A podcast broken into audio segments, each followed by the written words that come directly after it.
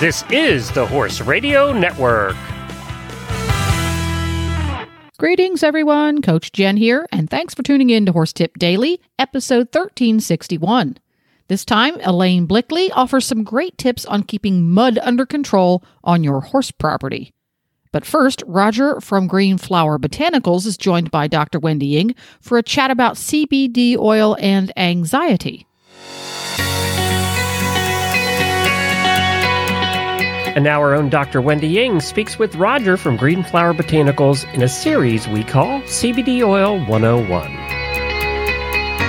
Well, in our continuing series about CBD oil, we're going to talk about how we can use CBD oil to treat anxiety. That's such a huge problem in people and in our pets and horses.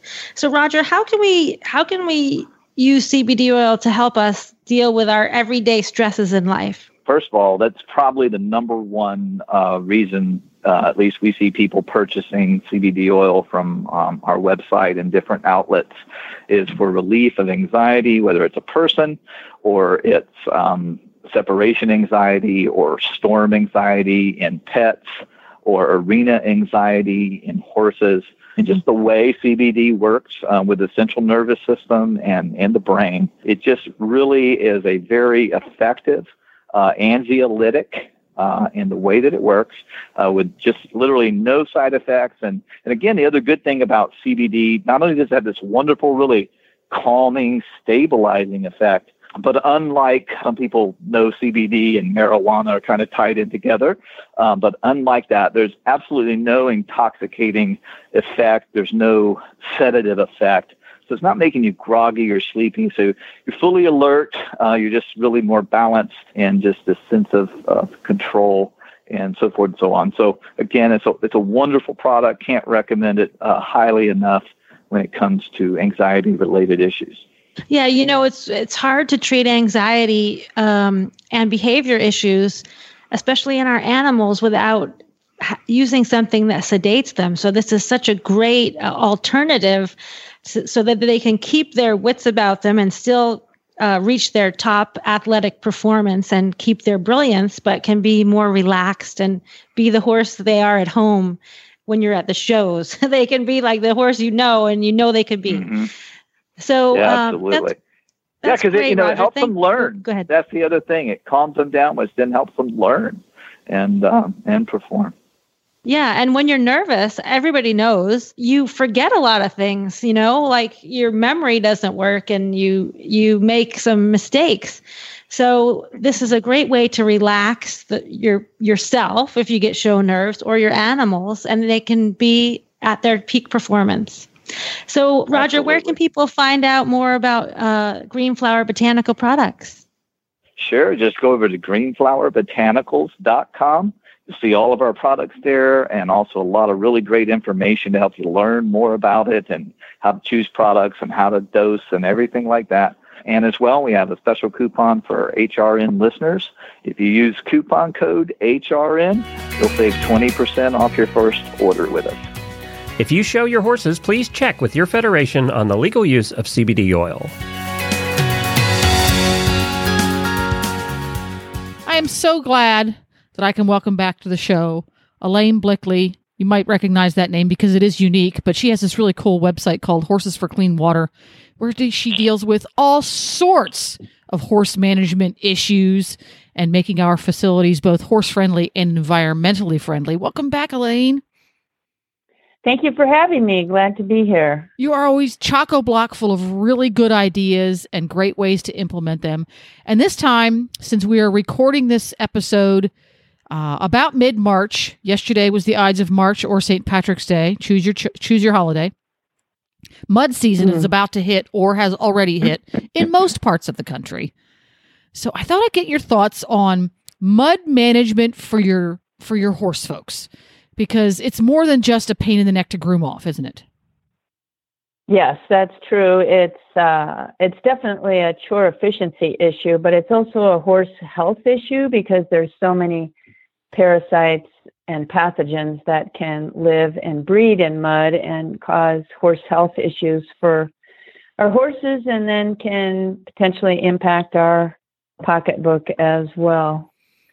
So it's, and then environmentally, and the bottom line for me and for the agencies that I work with is that runoff from muddy paddocks or overgrazed pastures or mismanaged manure piles, all of that can run off and get into surface water and cause environmental issues for animals and plants and insects that live along those surface water bodies like creeks, ponds, and wetlands. But it can also seep into our groundwater. And most of us who live in, who have horses and live in rural areas have our own wells. And so we need to really be vigilant about how we take care of our wells and our own drinking water. Yeah, definitely. And if you do have a well, probably make it a good habit to have that well water tested at least once a year, just to make sure something that you accidentally created, or somebody else for that matter, got in there. It's good to know about it. So mud season is nearly upon. Yeah. I might interject, if you don't mind, that would be a great thing for your audience to learn about one time, is maybe having somebody on who's an expert about groundwater and then also septic systems, because those are two things that I see abused and not taken care of on horse properties, and they can lead to huge financial as well as environmental as well as human health issues. So good point. Simple to take care of and big impact when you don't. Gotta mark that down. Get somebody in to talk about water quality on your farm. Note to self. Okay, cool. So, as I said, we're in March. Mud season's around the corner. Do you have any advice, something that we can do right now, right away, to improve the soil underfoot issues that are about to happen because rainy season starts tomorrow? What are some really easy, short-term, quick things that we can do to get the ball rolling? Well, there's like three top things for reducing mud on your horse property. And the first one is to have gutters and downspouts on all of your buildings and outbuildings. And it sounds really boring, but it actually is a pretty high impact, because environmentally, you're keeping clean rainwater away from your high traffic areas. That's like, you know, in front of your barn, in front of your stall doors, in your walkways, and in your paddocks. And you're keeping it clean, and you're diverting it away to someplace where it can soak into the footprint of your property and recharge your aquifer. And, you know, in an area, just to give you an example of how much water comes off of a roof, in an area like the Midwest of the United States, it's probably going to be around 40 inches of rain a year, maybe 35 to 42 or something like that. And if you had a 2-stall barn, so that's 24 by 12. I mean, if you have a 2-stall shed and it's 24 by 12, you're going to have about between 7,000 and 14,000 gallons of water that runs off that roof. Holy moly! In a year. Yeah. Dang! So, yeah. I mean, we live in the desert here, but we have a big barn. And we only get like 7 to 10 inches of rain a year, but on our big barn... or our big arena, you know, all of those things, it's hundreds of thousands of gallons that come off of those areas in a year, no matter where you live. Because, like, you know, think of Arizona. So it's the desert, but then they get flash, you know, really hard rains and flashy kind of conditions. So get gutters and downspouts in, and get a professional to put them in. It's not usually that expensive. In some places, you can even get cost sharing from natural resource agencies for these kinds of practices, like from your conservation districts. Yeah. Or even if you have downspouts or gutters, make sure they're cleaned out and that they function. Yeah, thanks. Yeah, that's a really important thing. And then make sure that they're not leaking, but that they're diverted to the right spot. Yeah, so don't just have to stop at the bottom and create a giant hole on the corner of your building because you're not doing anybody any good there. Yeah. Yeah, so I see that a lot where they'll say, yeah, I have gutters and downspouts, and either there's like plants growing in their gutters or the downspout ends. Yeah, the downspout ends at the bottom of the right next to the stall door.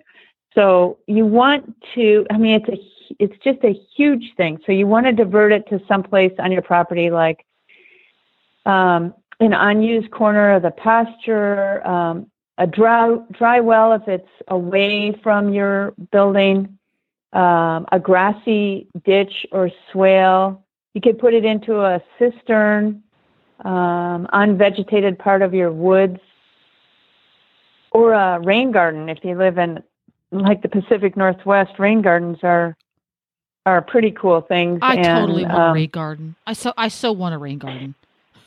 That's a different episode. Yeah, let's have another. Yeah. Have me back, and I'll talk about that, and I can give people lots of good resources for rain gardens too. Yeah. I'm crazy about rain gardens. So number one on the list is functioning gutters and downspouts that bring that water out into areas where it can be reabsorbed into the aquifer. What's another one? Yeah, thanks. So the next thing would be. It's another boring one, but it's manure management. Because if a horse produces about 50 pounds of manure a day, and that's not my number, that's from the USDA. It's a pretty universal number that everybody uses. 50 pounds of manure a day. If you don't pick it up, it's 50 pounds of mud a day. And it could be even more than that. If the manure is absorbing moisture, then it gets even heavier. So pick it up, and my favorite technique, of course, is composting, but at least pick it up and stockpile it, and maybe you can find another use for it off-site, or you can compost it and reapply it to your pasture. So picking up the manure every day on a regular basis will reduce mud. It'll also reduce parasite reinfestation and other insect problems. All the bad guys. And then, and then the third big one is to use some kind of a footing material in your paddocks, in your confinement areas, and your high traffic areas. So there's a variety of materials. So the gravel or crushed rock products are really useful. I would say up to about a half an inch in size. And bigger than that, it depends on what's available in your area. In some areas, there's just not a lot of... regionally, doesn't it? Yeah. There's some areas like where we live in Idaho, there's not a lot of options, but in the more horsey areas, like I would say in Florida or in back east and Pacific Northwest and California, those kinds of populated horsey areas, there's going to be a lot of choices. So you can get 3/8 or 5/8. Those are really good, common footing types. And there's lots of choices then. You can get them either what's called clear or washed, and that means the whole product is sized 3/8 or 5/8, whatever you're ordering. Or you can get it with the fines. And that means that the biggest piece is going to be either 3/8 or 5/8, whatever you're ordering. But it also has everything down to sand-sized particles. And so the difference between those two, whether it's not like one's better than the other, it just depends on what you want. If you want more drainage, and you're a flatter kind of piece of property, the washed products will probably be more useful. But if you have any kind of slope, you probably want it with the fines, because that will help the material lock in place and not migrate so much. Right. Yeah, it doesn't do any good to buy all that rock and then have it wash away. Exactly. That's not what we want. And if you have a slope, yeah, that's what's going to happen. There we go. And so there's other footing materials. There's coarse washed arena sand, which is a real traditional product, and horses love sand. They love to roll in it. And, you know, it's good footing for riding in. You just want to be careful, really, with any kind of footing that you have, not to feed in those areas. So you want to sweep your stalls or wherever you feed and make sure that they're not eating in any kind of sand or mud or soil particles. Any of that can put them at risk for sand colic. There we go. The other footing that some areas have available is chipped wood products. I really don't recommend that anymore because in most parts of the country, what you're getting are chipped up landscaping material, and there's so many kinds of trees and shrubs that can be toxic. Yeah, might be some green. Bad stuff mixed in there. Yeah. Mm-hmm. I think it's good to use in your human areas like walkways and paths to help cut down dust. So like maybe your, if a barn has like a hacking trail or a riding trail. Yeah, that's a good idea. Or like we have a very short little path that we ride to get to our outdoor and indoor arena, and we have hog field on that. But and the hog field is chipped wood. That's another name for it. One thing I want to also mention about using chipped wood is that be careful using it if you live in a fire-prone area, because it's not recommended in those kind of areas, which I know Florida even can be pretty fire-prone. Yes, particularly in winter, yeah. Chipped wood, it's going to be like kindling would be for starting a fire. So that's a third thing. Now, we could go on and on and on and on, but I think that's going to get the big overview of three quick things that you can check on, improve, or start right away now that mud season is here for your facility. So for folks who want to learn more about what you do, get some help from you specifically, take advantage of the incredible knowledge base that you have, where can they appropriately stalk you online? Yeah, they can go to Horses for Clean Water, to my website. I'm also on Facebook and other social media, Horses for Clean Water or Elaine Blickley, and both are, I encourage that people to sign up on social media on both.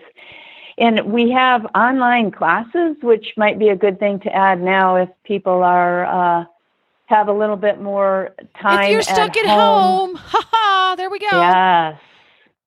Yeah, check out our online classes because they're really good, and it gives you some horsey thing to do and learn about while you are, sheltering at home. Cool. And stay tuned to this space soon, because we are going to have Elaine back on to talk about the garden thing, because I love the idea of those, and you have some great ideas. Here's three things in that class that we could talk about. We could talk about rain gardens, pollinator hedgerows, and barn owl boxes, and how they can both benefit, all three benefit horse properties. Oh, right. Look at all the tips. You're going to go on and on. So again, it's horses, that's horses plural, for cleanwater.com is an easy way to find Elaine. She's got a great website. She's also on social media. Stop by again today. And thanks for stopping by, Elaine. Thanks for having me. Well, that about wraps it up for today. You can find links to today's guests as well as lots more tips at horsetipdaily.com. If you're looking for this particular one, remember, it was episode 1361. Make sure to have all of your favorite Horse Radio Network shows with you wherever you go by downloading the free Horse Radio Network app for your iPhone or your Android. Just go to your app store and search Horse Radio Network. You can also subscribe via iTunes or your favorite podcatcher. And thank you once again to Greenflower Botanicals for supporting today's episode.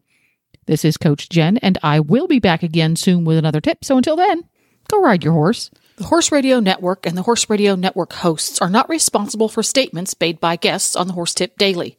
Please use your own judgment when listening to the tips on this show.